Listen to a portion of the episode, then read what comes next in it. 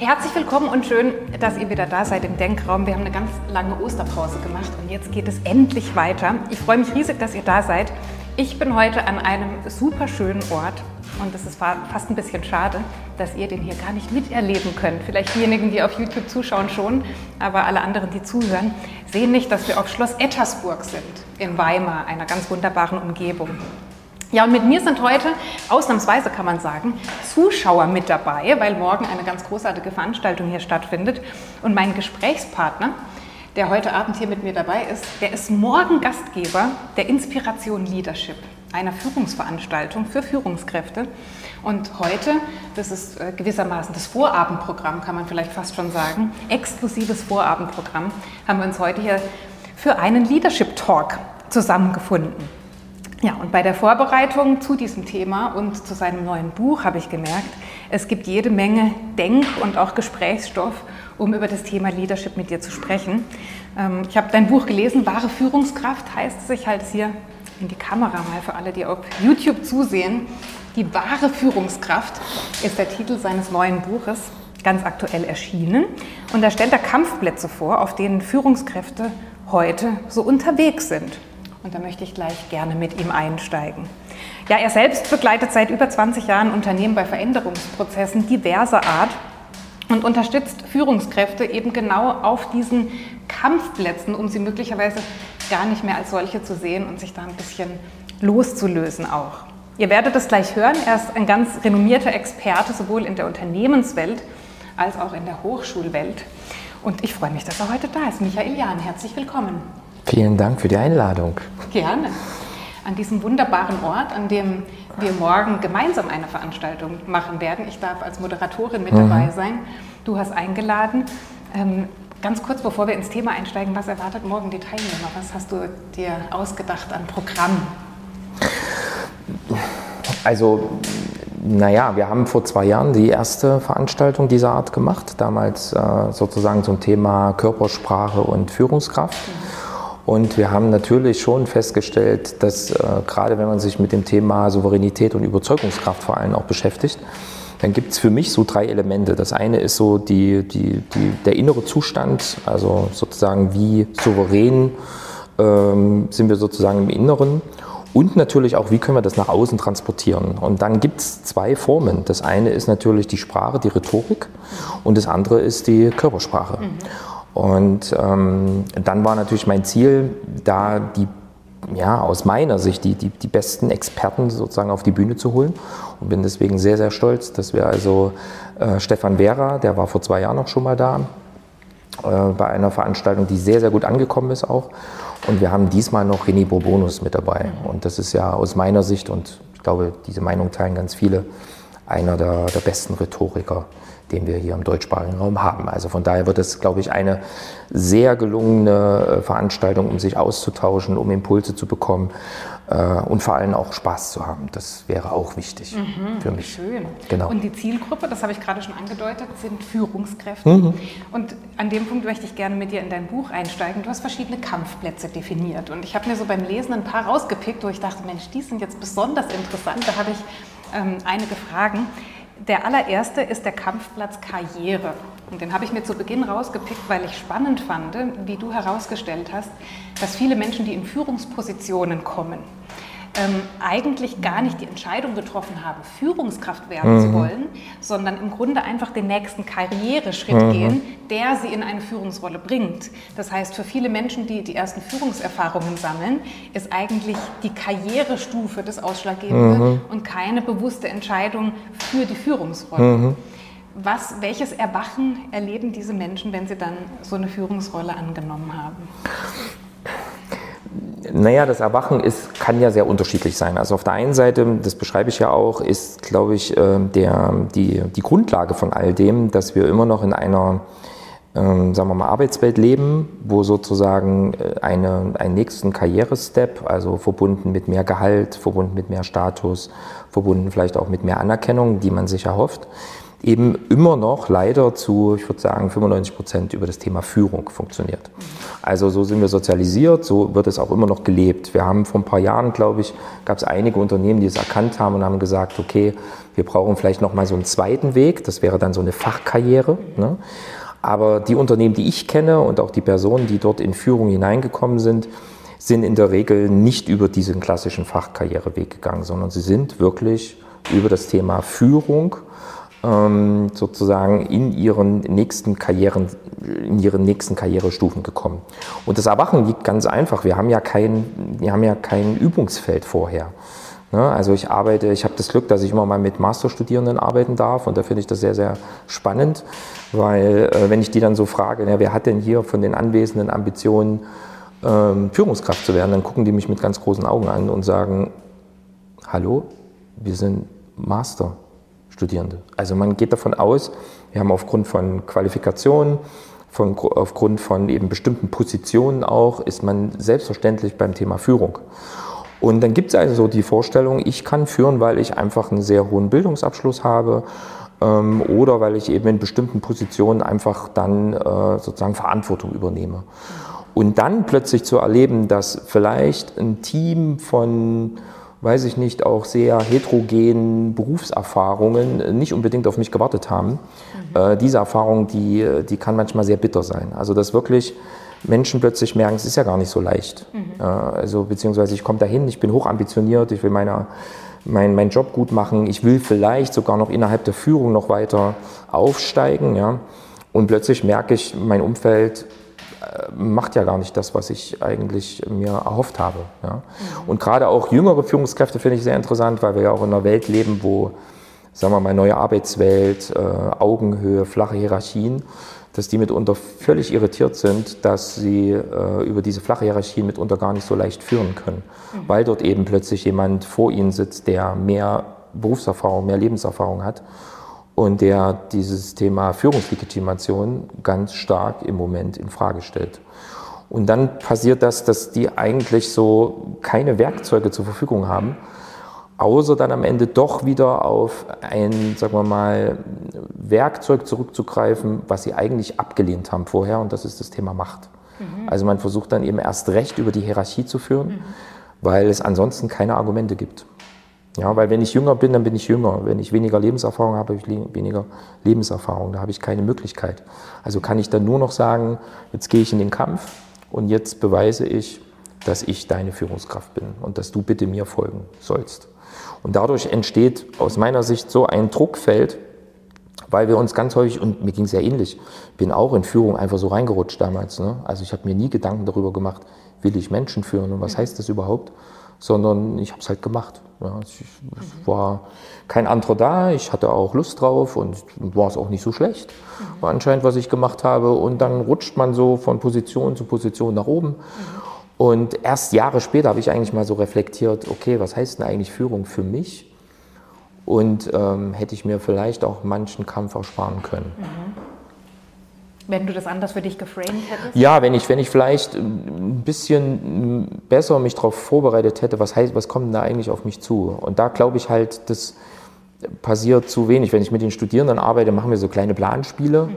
und dann kommen die mal so in, in, in, Führungspositionen rein. Und wenn ich dann am Ende des Seminars immer noch mal frage, dann melden sich einige und sagen, sie überlegen noch mal. Also das ist dann so die Erkenntnis, ja. dass es vielleicht doch alles nicht so nicht einfach so leicht ist. Einfach sich vorne hinzustellen, zu sagen, ich bin jetzt deine Führungskraft. Dann vielleicht eine, etwas provokante Frage, kann man das denn vorher lernen? Ich frage das jetzt aus der Sicht einer Mutter, mhm. die sich gefragt hat, als ich dann das erste Kind bekommen habe, Mensch, ähm, das habe ich mir irgendwie anders vorgestellt, habe ich mir leichter vorgestellt, das sah irgendwie alles so schön aus und so unproblematisch und so stressfrei. Und dann gleichzeitig aber auch der Gedanke, ich hätte das gar nicht lernen können. Mhm. Also ich muss in der mhm. Situation sein, um das zu lernen. Also Würdest du empfehlen, Führungskräften, weil du sagst, die beschäftigen sich vorher gar nicht damit, wirklich zu sagen, die bereiten sich Step by Step darauf vor oder sie kommen eben in die Situation, es wird ihnen bewusst gemacht, was jetzt mit dieser Führungsfunktion Verantwortung mit einhergeht, um dann zu sagen, jetzt begleite ich die aber auch und bilde hm. sie entsprechend aus. Hm. Wo würdest du da eingreifen hm. gewissermaßen? Naja, für mich ist das vielschichtig. Ich glaube, das eine ist schon, dass es interessant sein könnte, mal über diese ähm, Überlegung, ähm, sozusagen mal und mal drauf zu schauen, dass automatisch ein hoher Bildungsabschluss automatisch bedeutet, wir kommen in Führungspositionen.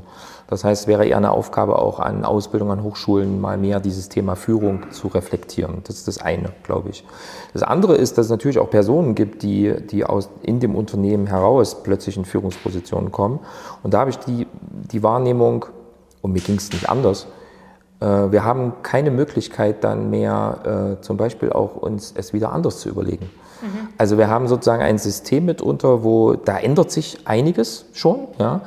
Aber ich weiß noch, ich habe vor, vor vielen Jahren, war das eine Seltenheit, dass es Personen gab, die in Führungspositionen waren, die gesagt haben, ach, ich möchte lieber gerne wieder raus aus der mhm. Führungsposition. Also es gibt mittlerweile so Modelle, Hermann Arnold, finde ich so ein Vorreiter von Humantis, der sagt so äh, Führung auf Zeit. Also wirklich zu sagen, wir gehen über einen bestimmten Zeitraum in diese Führungsposition, wir reflektieren das und wir haben auch die Möglichkeit, Führung wieder oder die Führungsposition wieder zu verlassen, ohne das Unternehmen verlassen zu müssen. Mhm. Und ich glaube, da ein bisschen durchlässiger zu werden, zu sagen, ist, bin ich automatisch gescheitert, wenn ich merke, dass die Führung nichts für mich ist. Das ist es ja, das ist so ein Gesichtsverlust. Es kriegt so einen Gesichtsverlust, es kriegt so ein Scheitern, ja. Und in der Regel, selbst wenn Personen sich dafür entscheiden, rauszugehen, bedeutet das also fast immer, ich muss die Organisation verlassen. Mhm. Und das ist ja tragisch für beide Seiten. Ja. ja. So, und ich glaube, da sich mehr damit zu beschäftigen, wie lose wollen wir denn so Systeme bauen, wo es auch möglich ist, ein Übungsfeld zu bekommen, mhm. äh, wo eben auch Reflexion passiert. Und dann können wir noch tiefer gehen. Also inwieweit sind Führungskräfte in der Lage, sich Feedback einzuholen äh, von, von ihren Mitarbeitenden, ähm, was weit über ein klassisches Mitarbeitergespräch hinausgeht. Mhm. Also wo wir, wo wir gemeinsam, darüber werde ich morgen auch nochmal reden, äh, gemeinsam uns austauschen, welche Erwartungen habe ich eigentlich an Führung, was kann ich leisten, was kann ich nicht leisten und äh, wie können wir diesen Prozess auf beiden Seiten so gestalten. Das ist mir immer ganz wichtig. Dass es also nicht nur darum geht, dass Führungskräfte sich permanent weiterentwickeln, sondern dass eben eine gemeinsame Strategie entwickelt wird. Was brauchen also auch Führungskräfte von der Mannschaft, um gut führen zu können. Diesen Dialog, finde ich, den, den müssen wir irgendwie viel offener führen. Ja. Und ganz oft ist es so, dass das im kleinen Kämmerlein passiert. Also Führungskräfte, mit denen ich zu tun habe, machen sich wahnsinnig viel Gedanken. Mhm und haben äh, immer noch die Hemmschwelle, sich über diese Gedanken mit anderen auszutauschen, erst recht mit den Personen, die sie führen sollen weil sie immer das Gefühl haben, dann haben sie einen Autoritätsverlust. Und ich glaube, das durchlässiger zu machen, mhm. offener zu machen, könnte helfen, mhm. auch über, über das Thema Führung äh, viel, viel freier nachzudenken. Ja. Gesellschaftlich ist es aber immer noch das Problem, dass wir dieses Mantra haben, äh, Karriere, Gehaltssteigerung, Statussteigerung, Überführung. Ja. Und dadurch hängen wir da auch so ein bisschen fest. Das heißt, im Grunde wäre es ein Bewusstmachen, dass mit diesem nächsten Karriereschritt eben auch eine Führungsverantwortung einhergeht und das bewusst auch so zu framen, zu sagen, mhm. das ist jetzt nicht nur einfach, du bist jetzt vom Bereichsleiter zum Abteilungsleiter befördert worden, sondern damit geht eine bestimmte Führungsaufgabe und Verantwortung mhm. einher und das auch so ein bisschen zu begleiten einfach. Das genau, genau. Und es gibt ja dann auch noch, fällt mir gerade auf, äh, das finde ich auch mal ganz famos, ähm, immer diesen Irrglaube, je höher ich in die Position komme, desto einfacher wird es dann für mich. Ja? Also so diese, diese Kampfplätze äh, mit dem Thema Zeit, ne? okay, dann habe ich vielleicht noch mehr Leute, wo ich delegieren kann. Ja? Das mag sein, dass ich da nicht mehr so stark im Operativen hänge, aber alle Führungskräfte, die ich in den höchsten Management-Ebenen kenne, die haben eher weniger Zeit, als sie mehr haben. Also äh, auch das ist ja so ein Irrglaube, deswegen arbeitet man immer darauf hin, die nächste Station zu nehmen. Ja. Spannend. Ich möchte äh, zu einem nächsten Schauplatz, zu einem nächsten Kampfplatz, wie du sie bezeichnest, nämlich dem System. Und da beschreibst du so ein, ein Spannungsfeld, in dem sich Führungskräfte bewegen, die vielleicht selbst Ideen haben, die Dinge einbringen möchten, wo dann aber, ich sag mal, Ressourcen, ob das finanzielle Ressourcen oder andere Ressourcen sind, dem im Wege stehen. Oder vielleicht auch einfach Prozesse und Hierarchien, die nicht zulassen, was ähm, sozusagen das Individuum da umsetzen möchte. Und dann beschreibst du zwei Möglichkeiten. Die einen, das sind jetzt die beiden Extreme, die einen, die resignieren völlig, mhm. die sagen, ach komm, dann lasst mich doch, dann bin ich halt noch mhm. da, aber auch nicht wirklich. Und das Zweite ist dann äh, der Aufstand, also zu sagen, das passt mir ja alles nicht, das kann nicht sein, ähm, das müssen wir anders machen. Und da habe ich die Frage, kam mir dann, was ist eigentlich der richtige Weg? Also kann man das System überhaupt verändern? Mhm. Sollte man das versuchen, das System zu verändern, wenn man Schwachstellen möglicherweise erkennt? Wie geht man damit um, um vielleicht auch nicht mehr in diesem Kampfmodus mhm. immer zu sein und immer sozusagen dagegen arbeiten zu wollen? Also Das ist aber nur meine These, muss man jetzt dazu sagen. Ich habe ja das Gefühl, wir kriegen dieses systemische Spannungsfeld, wie ich es häufig beschreibe, auch ein Erwartungsspannungsfeld, auch ein Ressourcenknappheitsfeld, das kriegen wir nicht gelöst. Mhm. Da bin ich, bin ich mir ziemlich sicher mittlerweile, ich meiner Sicht. Ja. Also ich glaube, dass es eher vonnöten ist zu sagen, ähm, sich regelmäßig die Frage zu stellen, mit was kann ich Frieden schließen? Also ähm, auch mit, mit bestimmten Phänomenen, weil das erlebe ich ja auch ganz häufig, ne, dass Führungskräfte dann sagen, sie, sie wechseln dann wieder die Organisation, ne, weil, weil sie dort wieder an Grenzen gekommen sind und dann läuft das auch am Anfang ganz gut, ne, weil logisch Unternehmen und Organisationen wissen ja auch, wie sie Leute wieder ins System holen können erstmal.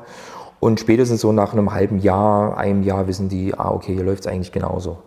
So, das heißt also, wir sind so, wir ziehen sozusagen so, wir sind so Wanderer ja, und erleben eigentlich immer wieder Déjà-vus. Also zumindest nehme ich das so wahr. Wenn, wenn, du sagst, da ist es genauso, was hast du dann einen gemeinsamen Nenner gefunden? Also was ist dieses genauso erleben? Naja, ich komme ich komm in so ein System ähm, mit, mit, dem, mit der Erwartungshaltung, ich kann ganz viel bewegen. Mhm. Und dann merke ich aber, dort gibt es eine Begrenztheit. So, weil, ähm, weil Zeitmangel da ist, weil Ressourcen grundsätzlich manchmal auch fehlen, weil es auch unterschiedliche Erwartungen gibt, die ich in, in Gänze nie erfüllen kann. Mhm. Ja? Also ich beschreibe das ja auch so, äh, dass auf der einen Seite, und das ist aus meiner Sicht noch gestiegen mit, mit einer Entwicklung der neuen Arbeitswelt, die ich sehr begrüße auf der einen Seite, aber wo ich auf der anderen Seite immer sage, dass die, dass die Führungskräfte noch mehr Druck haben, noch mehr Anspruch haben, weil sozusagen die Rolle der Mitarbeitenden gestiegen ist in den mhm. Organisationen. Also das, was positiv ist, führt aber zu noch mehr Druck. Das heißt also, ich bin eingestellt von einem System, was einen ganz klaren Auftrag hat, nämlich Produktivität fördern. Mhm. Also Lebensfähigkeit des Systems. Lebens- und Überlebensfähigkeit. Das ist mein Auftrag als Führungskraft. So, da bin ich mittlerweile ganz pragmatisch, obwohl mhm. ich ja ursprünglich mal aus dem sozialen Bereich komme. Mhm ähm, wo natürlich der Mensch immer im Mittelpunkt stand und auch steht. So. Natürlich brauche ich die Mitarbeitenden dafür, aber ich kann sozusagen, ich habe immer dieses Spannungsfeld und diesen Spagat zwischen der Anforderung, dass die, dass, dass, dass, dass die Organisation überlebt und auf der anderen Seite, dass Mitarbeitende sich bei mir wohlfühlen. So. Und das ist ein Spagat aus meiner Sicht, das kann ich nicht lösen. Und dann habe ich zusätzlich noch wie gesagt, Rahmenbedingungen, die häufig nicht optimal sind. So. Und jetzt die Frage, was mache ich damit? Mhm. So. Und da glaube ich, dass es schon hilfreich ist, erstmal von außen drauf zu gucken und zu sagen, was geht und was geht nicht. Das ist ein uraltes, nicht ein System von mir. Ja, also womit muss ich Frieden schließen und was kann ich wirklich in die Hand nehmen und bei was brauche ich Unterstützung? Und in dieser, in dieser Trias bewege ich auch mich immer und rate das auch meinen Klienten. Also ich wirklich sage, guckt, was könnt ihr lösen? Guckt, was könnt ihr nicht lösen, schaut, ob ihr damit Frieden schließen könnt, im Sinne von Part of the Game. Ja, das ist einfach kein Kampfplatz. Dann ist kein Kampfplatz, sondern dann sage ich, ja, das ist halt so. Das sind die Rahmenbedingungen. Ich kann mich ja auch in Rahmenbedingungen hineinbegeben, bewusst, und kann sagen, sind enge Rahmenbedingungen, dann lass uns das Spiel spielen. Das geht ja. Mhm. So, ich muss nur einfach, äh, wenn ich mich natürlich immer wieder darüber aufrege, dass diese Rahmenbedingungen so schlecht sind, dann gibt es ja nur zwei Möglichkeiten oder eigentlich gibt es nur eine, nämlich das System zu verlassen. Mhm. So. Oder ich sage, ich akzeptiere diese Rahmenbedingungen und ich gucke, was wir in diesen Rahmenbedingungen möglich machen können. Mhm. Es wird immer Knappheit geben, aus meiner Sicht. Ist die Frage, wie wir damit umgehen. Du sagst, das System verlassen. Wie ist deine Erfahrung? Da gibt es wahrscheinlich so zwei Welten, ähm, dass die Menschen entweder einen, eine Führungskraft, einen Menschen verlassen oder das Unternehmen, also das System verlassen. Was, was kommt in der Praxis tatsächlich häufiger vor und kann man es überhaupt so unterscheiden? Oder ist es am Ende vielleicht ein Mix davon oder vielleicht sogar das Gleiche? Naja, das ist ja am Ende, am Ende ist ja sowieso immer eine Frage, welche, das kommt ja auch später nochmal im Buch und auch morgen werde ich darüber sprechen. Aus meiner Sicht ist es immer die Frage, was schaffen wir an, an Souveränität, also im Sinne von Unabhängigkeit, Unabhängigkeit äh, Menschen gegenüber, Strukturen gegenüber, äh, Dingen, die wir besitzen oder besitzen wollen. Ja? Und wie gelingt uns das, trotz allem noch verbunden zu bleiben? Weil das ist ja notwendig. Also ich muss ja irgendwie eine Verbindung haben zu, zu einer Tätigkeit, auch zu Menschen oder zu, zu den Dingen, die ich da tue. Wenn ich die nicht mehr habe, dann bin ich zwar im System, lass mich vielleicht bezahlen, weil ich keine andere Möglichkeit habe. Ja? So, und, ähm, und ich glaube, dass diese Entscheidung bei, bei allen Personen, ich bin letztens gefragt worden, was so meine Vision wäre von, von einer erfolgreichen Führungskraft oder von einer, weiß ich nicht, äh, erfolgreichen Arbeitswelt. Und aus meiner Sicht ist die Frage, inwieweit können wir uns unabhängig machen, unabhängiger machen, weil ich erlebe sehr viele Zwänge. Leute sind unzufrieden in dem System auf beiden Seiten, verlassen aber das System nicht, nehmen es aber auch, nehmen aber auch nichts mehr in die Hand, um irgendwas in Bewegung zu bringen. Also ich muss halt irgendwie eine Entscheidung treffen. Entweder ich verlasse das System oder ich nehme was in die Hand. Und ich glaube, darüber müssen wir viel mehr ähm, uns austauschen. Wir müssen aber vor allem bei uns selbst anfangen und uns überlegen, was können wir loslassen. Mhm. Weil ähm, Gelassenheit kommt halt auch von Lassen. Mhm. Ja, ich frage deshalb, weil ich so viele Menschen kenne und selbst auch schon so eine Entscheidung getroffen habe, dass ich gar nicht das Unternehmen verlassen wollte und das System, in dem ich war, sondern dass einfach die nächsthöhere Führungskraft eben einfach, dass ich mit der nicht zurecht. Ja, dann gehört das, die gehört aber zum System. Sie ist ja Vertreter des Systems. Also es muss Führungskräften auch klar sein. Ja. Also ich werde auch immer gefragt, naja, können wir denn, ich, ich muss was verkaufen, das höre ich ja häufig von Führungskräften, ich muss was verkaufen was das Unternehmen mir aufdrückt, aber wo ich nicht dahinter stehe. Mhm. Wo ich sage, natürlich gibt es dort immer Grauzonen. Es kann sein, dass ich über bestimmte Dinge nicht hochzufrieden bin, ja, weil ansonsten müsste ich jedes Mal Systeme verlassen, mhm. wenn, wenn sozusagen ich jetzt vielleicht eine Meinung vertreten muss, wo ich jetzt nicht 100% begeistert bin. Mhm. Aber für mich ist die Frage, und das ist natürlich so schwer zu definieren, nicht mit 1 und 0. Also wann ist sozusagen meine eigene persönliche Grenze überschritten, wo ich sage, das kann ich nicht mehr vertreten. Mhm. Weil ich bin die Vertreterin und der Vertreter der Organisation, zumindest meinen Geführten gegenüber. Und das muss klar sein. Also ich glaube, das, es muss auch klar sein, auf welcher Seite ich da stehe. Mhm. Also ich finde es immer sehr interessant, wenn ich diese Erwartungen aufzeichnen lasse, ja, die es mhm. auf beiden Seiten gibt. Und dann gucke ich mir immer die Werte an, die die Führungskraft mitbringt und dann sage ich, bist du jetzt mehr auf der Organisationsseite oder mehr auf der Mitarbeiterseite? Ja? Und ich sage nicht, dass das eine richtig oder andere falsch ist. Mhm sondern es macht, hat nur Einfluss auf, meine, auf mein Führungsverhalten und es hat Einfluss auf, mein, auf meinen Umgang mit bestimmten Problemstellungen und Konflikten. Und eigentlich sollte die Führungskraft, das hast du gerade gesagt, ja genau dieser Botschafter sein. Also wirklich schon das Unternehmen und das System und all das vertreten sollen, weil alles andere wäre vielleicht sogar, wenn man es jetzt hart formuliert, vielleicht sogar ein gewisser Verrat, das ist jetzt ein sehr schweres Wort, aber an dem Unternehmen. Naja, es ist ein großes Loyalitätsproblem. Ja. ja. Also ich meine, das ist ja die Problematik. Also wer stellt mich ein? Mich stellt das Unternehmen ein. Und mit wem bin ich hauptsächlich äh, beschäftigt? Die Mitarbeitenden. Mhm. Also das heißt, emotional bin ich in der Regel stärker den Mitarbeitenden gegenüber mhm. verbunden. Erst recht, weil ich von ihnen abhängig bin. Mhm. So, und äh, alleine über sowas mal nachzudenken, wie stark bin ich eigentlich abhängig von, von den Personen, die ich führe. Mhm ähm, dann kriege ich schon ein Loyalitätsproblem. Und deswegen springen ja auch Führungskräfte ganz häufig genau zwischen diesen zwei Welten. Mhm.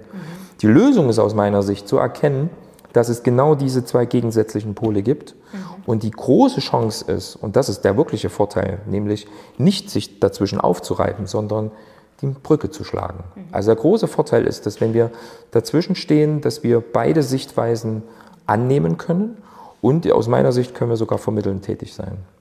Mhm.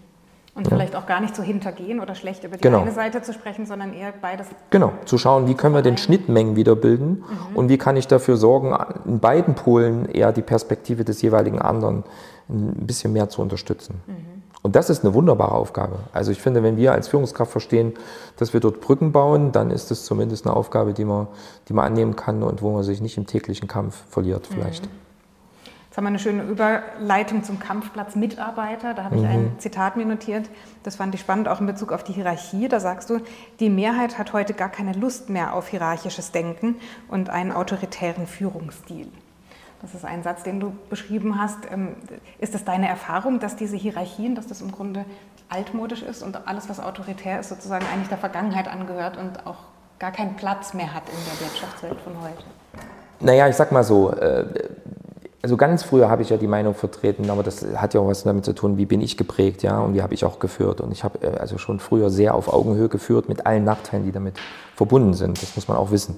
Also das bedeutet, dass es natürlich extrem schwierig wird, unpopuläre Entscheidungen zu treffen. Das ist der große Vorteil von einem autoritären Führungsstil. Mhm. Äh, große weitere Vorteil von einem autoritären Führungsstil ist, ähm, dass er extrem Sicherheit vermittelt. Mhm. Also Menschen in diesen äh, sagen wir mal, System, wenn sie so geführt werden, die wissen, worauf sie sich verlassen können und die passen sich an und dann funktioniert das auch. Mhm. Ja? So, ähm, heute sage ich, das Schlimmste ist eigentlich, wenn es gar keinen gar keinen Stil gibt. Also das heißt also, wenn, wenn, wenn Führungskräfte null berechenbar sind, mhm. dann wird es für Mitarbeitende wirklich anstrengend. Ja, dann ist mir mittlerweile viel lieber, sie wissen, okay, es läuft ein bisschen strenger, ich habe ein bisschen weniger Spielraum, aber ich weiß wenigstens, was ich habe. Mhm. So. Ähm, ich glaube, dass ähm, grundsätzlich, und das ist ja auch das Schöne an dieser Ambivalenz, also wenn man jetzt Mitarbeitende fragt und auch äh, Führungskräfte fragt, auch rein kognitiv wissen die das ja, mhm. dann sagen die, ja, autoritär Führungsstil habe ich nicht. Es sei denn, es sind also Personen vom ganz alten Schlag. Mhm. So, ja. Mittelständler, so die, ne, das ist mein Unternehmen und, ähm, und da muss man auch mal auf den Tisch schauen und so. Ansonsten wird es eher nicht nach außen getragen. Mhm. So.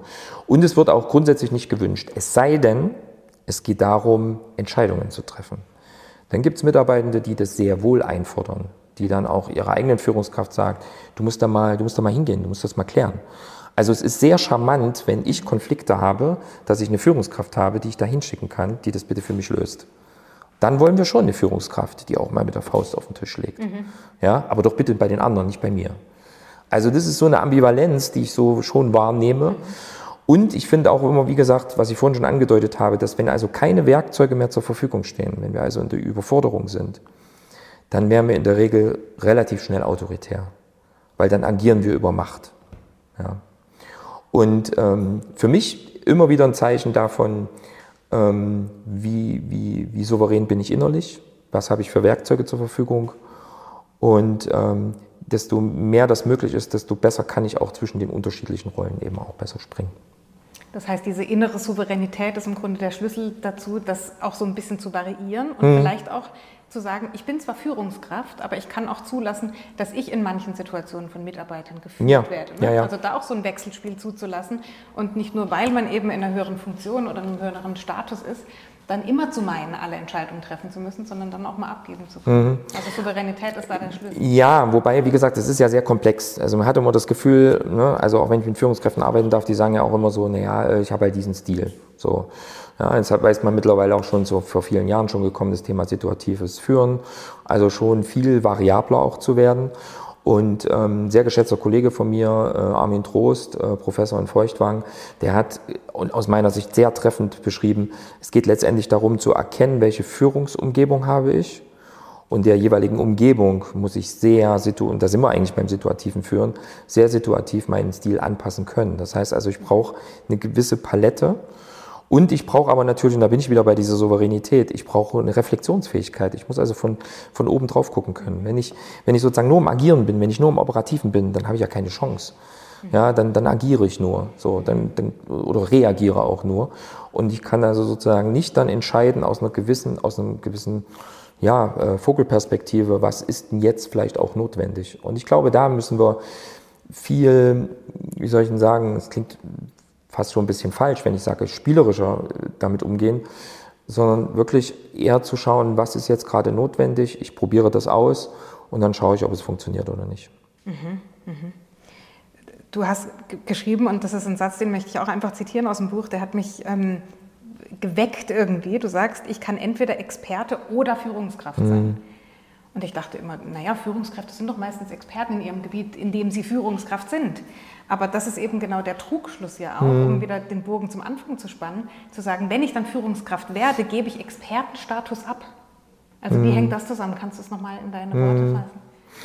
Naja, auch hier ist ja wieder so die Frage, über was komme ich in Führung. Ne? Also ich nenne ja da auch immer so drei, drei Legitimationen. Die erste ist, und die ist historisch gewachsen, Macht. Also sozusagen, wir haben, wir kennen das ja aus der, wenn man jetzt die kürzeste äh, Zeitraum nehmen, Monarchie. Ne? Also da werden Leute, was weiß ich, reingeboren und dann sind die sozusagen in der Macht. Ne? So, das hat überhaupt nichts mit Expertise zu tun. So, das haben wir mitunter auch in Familienunternehmen noch so. Da bippern dann schon die Mitarbeiter, wenn die wissen, wenn der Sohn oder die Tochter nachkommt, dann wird es eine Katastrophe. So. Ähm, also wir haben sozusagen so einfach die Legitimation über Macht und dadurch auch über ja, weiß ich nicht, äh, äh, sozusagen klass klassische Hierarchie. Ne? So. Das Zweite ist, und das haben wir natürlich viel stärker entwickelt in den letzten ähm, Jahrzehnten, ist das Thema Wissen. Mhm. Also wir waren ja jahrelang auch Wissensgesellschaft, sind es wahrscheinlich immer noch. Das heißt also, Menschen kommen über Qualifikation in diesen Führungsjob. Mhm. Und, ähm, und genau da fängt es an. Also ich habe mit wahnsinnig vielen Führungskräften zu tun, die, die sind mal gestartet als extrem hohe Expertinnen und Experten Dann sind die aufgestiegen. Ähm, dann haben die so versucht, beides immer noch zu managen. Dann sind sie noch mehr aufgestiegen und dann wird es irgendwann ganz eng. So. Und ich bin der festen Überzeugung, dass es eine Entscheidung braucht zwischen, wie stark bin ich noch in der Expertise, in der Tiefe, und ähm, oder wie weit ja, konzentriere ich mich auf diesen dritten Aspekt, den ich habe, und das ist Management. Also ich kann gut Brücken schlagen, ich kann gut Support machen, ich kann mich um Rahmenbedingungen kümmern. Ja. Äh, damit habe ich so viel zu tun, dass ich gar nicht mehr sozusagen meine eigene Expertise vorantreiben kann. Und darunter leiden sehr, sehr viele. Weil natürlich auf der einen Seite ist das, wo sie herkommen, da fühlen sie sich sicher. Ja, das ist, ein Produktionsleiter hat irgendwann mal zu mir gesagt, an der Maschine war ich absolut sicher und jetzt äh, habe ich nichts mehr. Mhm. Ja, also ich habe jetzt den Führungsjob, da kommen Dinge auf mich zu, wo ich nicht weiß, wie soll ich damit umgehen. Und an die Maschine darf ich nicht wieder zurück. Mhm. So. Und ich finde, das drückt das sehr gut aus. Auf der anderen Seite, selbst wenn ich mich dafür entscheide und sage, ja, ich möchte die Expertise langsam, sagen wir mal, zurückfahren, mhm. kann es sein, dass ich Menschen habe, die ich führe, die genau das als Voraussetzung sehen, um sich führen zu lassen. Also es gibt Menschen, die auch sehr stark wissensorientiert sind und die sagen, ich brauche einen Chef, eine Chefin, die mindestens genauso viel weiß, eigentlich noch mehr als ich. Erst dann lasse ich mich führen. Mhm. Das heißt, das ist das nächste Dilemma, was dann auf mich wartet. Mhm. Also selbst wenn ich mich darauf einlasse, zu sagen, ich schaffe das nicht mehr, mich auch noch in der Tiefe mit den Inhalten zu beschäftigen, ähm, bin auch mal gerne bei diesem T-Modell. Ne? Also wie tief ist sozusagen das T in der Expertise oder wie breit ist es im Sinne von Management und Überblick behalten. Mhm. Und beides geht nicht. Das ist eine Illusion. Und ich kenne genug Leute, die probieren das immer noch mhm. und die gehen kaputt. Weil das rein zeitlich gar nicht machbar ist. Ich schaffe das nicht. Ja. ja, und vielleicht mischen sie sich dann auch in Sachen ein, die eigentlich ja. schon längst, wo Projekte und Verantwortung schon längst abgegeben wurde. Und, aber ich will aber trotzdem noch mal meine Expertise, genau. mein, da genau. komme ich her und ich will noch genau. mitreden. Genau. genau. Und die können dann nicht loslassen vielleicht. Ja, ja. Wenn die ein Problem mit Zeitmanagement haben, ist das das Erste, was ich mir angucke. Also ich gucke mir mal an und sage, jetzt schauen wir uns mal die Aufgaben an. Wie viele Aufgaben sind da noch operativ? Mhm. Und wie viele Aufgaben sind da wirklich Management? Auf der jeweiligen Ebene muss man mal gucken. Ne? Es gibt ja bestimmte Führungsebenen, wo beides auch immer noch mhm. völlig okay ist. Mhm. Aber wie hoch ist der Aufwand und gibt es da Dinge, die wir weniger machen können? Und da gibt es wirklich Führungskräfte, die sitzen da und sagen, nee, nee, das ist mein, mein Herzensprojekt, ich möchte da schon noch tief drin sein. Oder die anderen sind noch nicht so weit, ich muss das noch begleiten. Und das ist ja auch alles legitim. Wir müssen nur uns dann damit auseinandersetzen und müssen vielleicht auch damit dann äh, irgendwie entweder Frieden schließen oder eine Lösung finden. Weil auf Dauer können wir weder Management machen noch in der Tiefe unsere Expertise pflegen. Hm. Du hast gerade den Begriff Frieden genannt. In deinem Buch schreibst du, sobald ich mit mir selbst im Frieden bin, entfalte ich wahre Führungskraft.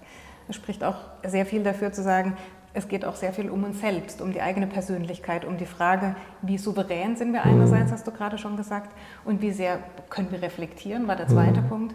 Und wie sehr vielleicht auch, und das hat mich sehr bewegt, auch am Ende deines Buches, wie sehr ruhen wir vielleicht auch in uns. Du hast den Begriff der Stille, der Ruhe genannt und so dieses ähm, auch nicht perfekte anzuerkennen und nicht ständig nach Wachstum und nach Optimierung und nach dem nächsten, nach der nächsten Stufe zu streben. Ähm, nimm uns da mal mit in deine Welt, was du vielleicht da selbst auch erlebt hast und was dich dazu gebracht hat, das jetzt als, als wirklichen Schauplatz auch dann mit ins Buch zu nehmen. Naja, das Interessante ist ja, bin, mir hat letztens ein sehr guter Freund gesagt, er findet es sehr spannend, dass ausgerechnet ich über das Thema Kampf schreibe. Mhm. Und ähm, weil so nach außen sehe ich ja ganz nett aus und äh, ne, man kann da so mit mir ganz nett auch plaudern. Ähm, und gleichzeitig, es gibt ja von Stephen Rees diese Lebensmotive, mhm. ja, mit dem äh, Modell arbeite ich auch ganz gerne. Und da gibt es ein Lebensmotiv, das nennt sich Rachekampf. Und das ist bei mir sehr hoch ausgeprägt. Also das heißt, mein Leben ist schon sehr, auch in der Vergangenheit sehr stark davon geprägt gewesen, zu kämpfen. So bin ich auch sozusagen groß geworden, so bin ich auch geprägt worden, ne? ähm, um gesehen zu werden, um Anerkennung zu bekommen, um, ähm, um perfekt zu sein. Mhm. So. Und Perfektion spielt eine oder hat bei mir eine große Rolle gespielt, interessanterweise mit den Personen, mit denen ich arbeiten darf, auch. Da gibt es ja häufig eine Spiegelung. Mhm. Ne? Und das ist eigentlich auch das Geschenk meiner Arbeit, weil ich sitze ganz häufig in Coachings und dann erzählen mir Leute Dinge und dann sage ich so, hm, kenne ich, ja? Und dann ähm, erarbeiten wir Lösungen, die dann am Ende sogar für mich gelten. Mhm. Das ist also sozusagen Doppelwin. Ne? Ich weiß gar nicht, ob ich das so offen sagen darf, weil dann in Zukunft bezahlt mir das keiner mehr, wahrscheinlich meine Coachings. Aber ähm, das heißt also, Perfektion war immer äh, und ist es auch immer noch ein sehr hoher Antreiber. Was ich allerdings gemerkt habe ist, und vielleicht hat das auch ein bisschen was mit dem Älterwerden zu tun. Das ist ja das Schöne, finde mhm. ich. Ja? Also muss ja irgendeinen Vorteil haben, ja. äh, wenn wir schon so körperlich verfallen. ähm, dass, dass ich gemerkt habe, dass äh, wenn es mir gelungen ist, dort ein bisschen mehr äh, Geduld mit mir aufzubringen, ein bisschen genügsamer zu werden, dass sich ganz viele Dinge entspannt haben. Mhm. Und es passiert mir heute immer noch, das schreibe ich auch in dem Buch, ne? also selbst den Anspruch zu haben, nicht mehr zu kämpfen, ist ja auch schon wieder ein Kampf. Mhm. Also das heißt, ähm, auch ich kämpfe immer noch regelmäßig. Und ich finde, das werde ich morgen auch nochmal in, in, in dem, was ich da sage. Und ich finde es auch völlig, weil ich letztens gefragt wurde, ne, ja, darf ich jetzt gar nicht mehr kämpfen? Sage ich, natürlich darfst du noch kämpfen. Die Frage ist immer nur, sind wir noch mental in der Lage, das zu reflektieren? Merken wir noch, wo wir uns richtig festbeißen? Merken wir noch, wo ein Kampf uns überhaupt nicht mehr gut tut? So, und da bin ich bedeutend ruhiger geworden. Und da hat mir die Stille sehr geholfen. Also das ist aber mein Weg. Also sozusagen wirklich mir Auszeiten zu nehmen, äh, einfach auch nichts zu tun, äh, Gedanken kommen zu lassen, fließen zu lassen, äh, mit mir auch gut auszukommen. Mhm. Ähm, hat mir, glaube ich, geholfen, noch genügsamer auch mit anderen Menschen zu werden. Ja, mich nicht mehr, äh, weil da habe ich ja auch immer noch, das ist ja immer noch eine Lebensaufgabe, ja, dass Menschen mich genauso triggern, mhm. dass ich so denke, wie kann man nur? Ja, man kann, natürlich kann man und Frau auch. Mhm. Und, ähm, und da äh, finde ich, es gibt nichts Schöneres, als hin und wieder dann mal so mit Abstand wieder sich auf sich selber zu schauen, auch mal lächeln zu können über sich selbst mhm. und zu merken, ja, bist du da wieder reingetappt. Aber es schneller zu merken und vielleicht dann auch viel eher zu gucken, wie kann ich Friedensverhandlungen wieder führen. Ja? Mhm. Sowohl mit mir als auch mit dem, der vielleicht beteiligt war in diesem Kampf. Mhm. Und das ist, glaube ich, ein großes Geschenk. Mhm. Und auch so ein bisschen der Schlüssel, wenn ich dich richtig verstehe, um vielleicht eine wahre Führungskraft dann zu sein. Ein Mensch, der in sich selbst ruht, in Streckenweise, und der das dann noch ausstrahlen kann. Ja, ich habe da, ich meine, das Interessante ist, sind ja auch Leute hier, es ist sogar auch eine Person da, von der ich auch sehr gelernt habe im Coaching, der äh, selber auch im Coaching berichtet hat, äh, ja, er hat da also selber sich auch so mal verrannt, dass er wirklich auch rausgeschossen wurde. Ne? Mir ist es genauso gegangen, ich beschreibe das ja auch. Also meine Erfahrung war ja das vor neun Jahren, wo bei mir mal kurz das Licht ausging. Und das ist schon sehr beeindruckend, ne? wenn man so eine Warnung ernst nimmt. Mhm.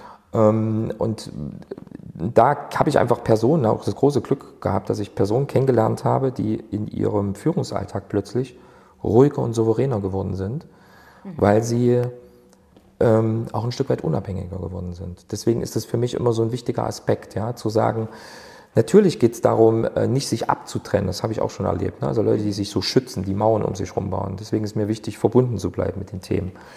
Und gleichzeitig zu sagen, wäre ich in der Lage, morgen das loszulassen. Und ich glaube, wenn wir, wenn wir, wenn wir das schaffen, da bin ich auch nicht bei 100 Prozent, ja. Mhm.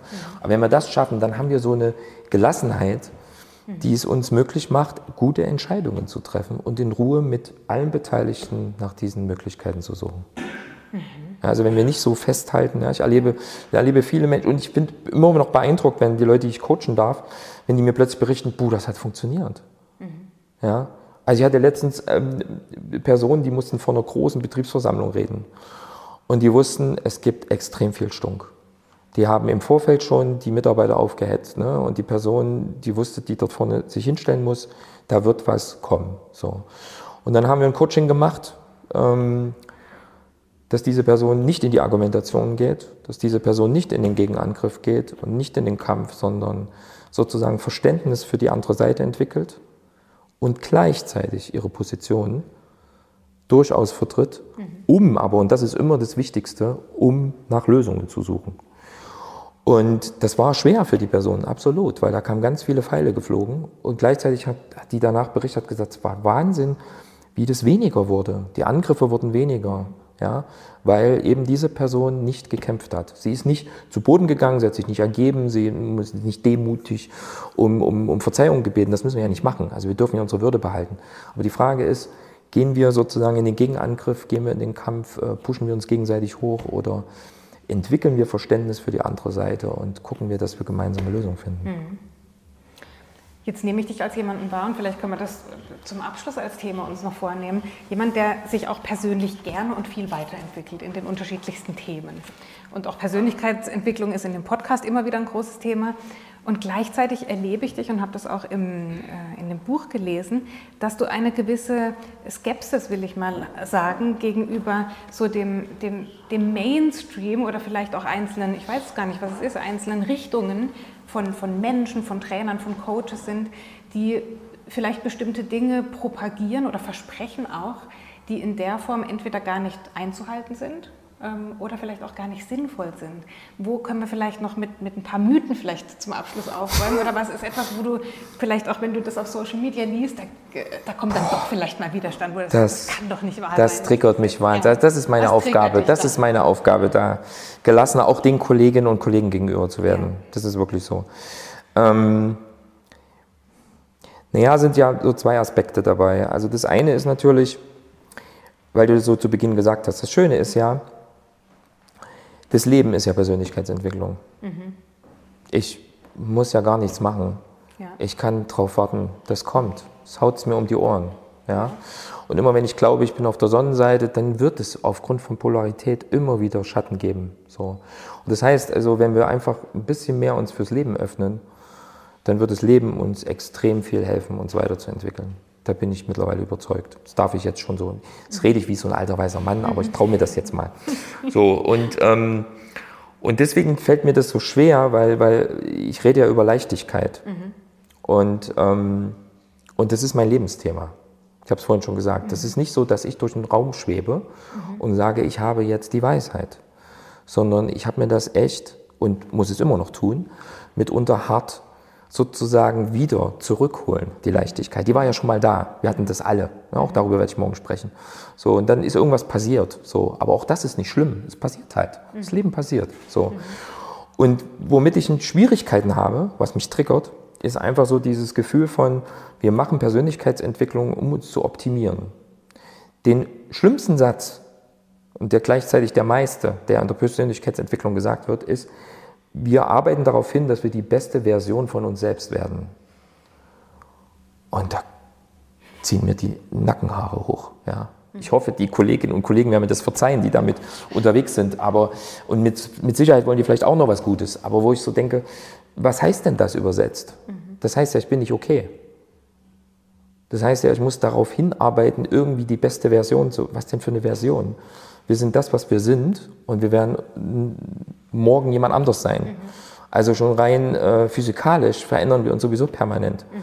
So, also diese, diese, diese Vorstellung von, wir müssten immer noch einen draufsetzen, ja, mhm. die stört mich. Weil meine Erfahrung ist, dass das Menschen auch noch unter Druck setzt. Das heißt also, welche Ziele setzen wir uns? Die müssen ambitioniert genug sein und dergleichen. Ne? Und, ähm, und ich merke so, ich habe Ziele auch, die, die entstehen. Ja? Aber ich habe keine Lust mehr, mir, mir, was weiß ich, am Anfang des Jahres, am Anfang des Monats, am Anfang der Woche oder vielleicht sogar morgens vom Spiegel mir neue Ziele für den Tag zu setzen, sondern ich möchte, und das ist für mich Lebensqualität und für mich auch wahre Kraft. Mhm. Völlig egal, ob ich damit führe oder ob ich damit lebe. Ich möchte offen fürs Leben sein. Also ich möchte so viel Sicherheit haben, dass ich mich öffnen kann für alle Dinge, die da an den Tag kommen. Menschen, auf die ich treffe, die mich irritieren, ja, Herausforderungen, die auf mich zukommen, wo ich irgendwie eine Lösung finden muss, ja, äh, oder will, aber ich will keine Affirmation haben. Das mhm. will ich nicht, ja, sondern das ist ja auch wieder sozusagen ein, ein, ein, ein Werkzeug, was irgendwie äh, zumindest assoziiert, ich muss an mir arbeiten. Mhm. Und, Und ich glaube, ich darf an mir arbeiten, glaube ich. Hm? Und die Optimierung muss dauern. Ja, diese Optimierung. Also immer dieses, also ich habe das Gefühl, da bin ich bei Dieter Lange, ja, mhm. der sagt, ja, also wenn ich immer wieder Ziele habe, dann heißt ja, ich bin ja immer, ich, ich komme ja nie an. Mhm. also wann, wann komme ich denn mal an? Wann kann ich denn mal, ne, so. Und das ist natürlich unser, auch das ist ein gesellschaftliches Mantra, ne? Dieses Mantra, was du sagst, des ewigen Wachstums. Ja, dann werden dann so, wird die Natur beschrieben, ne, das habe ich auch in meinem Buch, ne, so die Natur, die immer wächst, aber es wird nicht erwähnt, dass die Natur auch stirbt. Mhm. Also es verwelkt, bis was Neues wieder entsteht. Mhm. Ja. Also es ist nicht immer nur steil hoch, sondern wir haben, wir haben Wellen. So. Mhm. Und ich finde, das einfach viel mehr zu, inner, zu verinnerlichen, das kann ein Weg sein. Und das auch auf Führung dann zu übertragen, also zu sagen, dass das eben auch ähm, zum einen kein ganz gerader Weg ist und zum anderen, dass das auch Zeit braucht. Und dass man eben nicht von heute auf morgen oder über Nacht zur Führungskraft wird, im Sinne einer guten Führungskraft, im Sinne einer erfahrenen Führungskraft, dass man sich das vielleicht auch vor Augen führt, dass eben die Erfahrung. Ja, ja und die Perfekt, ja, und diese Perfektion einfach da mal wegzunehmen und sich vielleicht auch mit überraschen zu lassen, was da auf mich zukommt. Ich habe, vielleicht darf ich das zum Ende noch sagen, das große Glück gehabt, dass mein erster Coaching-Auftrag war ein, ein Geschäftsführer, der war zwei oder drei Jahre vor der Pensionierung. Ich war um die 30. Und dann habe ich gesagt, wir kannten uns, weil wir Seminare vorher gemacht haben und gesagt, Herr Jan, ich würde Sie gerne als Coach haben. Und dann habe ich gedacht, der will mich veräppeln. Ja. Und dann habe ich gedacht, was soll ich Ihnen denn so? Also war auch immer noch meine Vorstellung so von Coaching, ich müsste irgendwie. Und dann hat er gesagt, Sie stellen gute Fragen, Herr Jan. Und deswegen möchte ich Sie gerne als Coach. Und was ich von dem gelernt habe, und das hat sich bei mir eingebrannt, ist, ich fand den extrem gut als Führungskraft, muss man noch dazu sagen. Wir haben ja, und es ist auch gut, wenn wir so Vorbilder haben. Mhm. Und der hat, obwohl der so gut geführt hat aus meiner Sicht, der hat schon fast perfekt geführt hat er zu mir im Coaching immer noch gesagt, Herr Jan, ich bin immer noch am Probieren. Mein Werkzeugkoffer ist ein bisschen breiter, aber ich bin immer noch am Probieren. Also mal funktioniert es, mal funktioniert es nicht. Und dann habe ich gedacht, das ist doch mal, das ist, das ist mal ein Rahmen zu sagen, ich erweitere meinen Werkzeugkoffer und ich versuche mein Spektrum dadurch und meine Handlungskompetenz zu erweitern. Aber ich werde da nicht ankommen. Ich werde probieren und ich brauche Feedback und, und ich glaube, so können wir in die Kraft kommen und so können wir auch Führungskraft entwickeln. Du hast uns ganz schön neugierig gemacht auf morgen. Es tut mir fast ein bisschen leid für alle, die zuhören und zusehen, dass die morgen nicht dabei sein können. Aber ich äh, hoffe, Sie hätten Sie, es tun können. Sie hätten es erstens tun können und zweitens, wenn die äh, Veranstaltung morgen ein voller Erfolg wird, wovon wir alle ausgehen, wird sie sich möglicherweise wiederholen und dann beim nächsten Mal gibt es die Möglichkeit, hier im wunderschönen Schloss mit dabei zu sein. Michael Jahn, vielen herzlichen Dank. Ich danke dir, Hanna. Vielen Dank.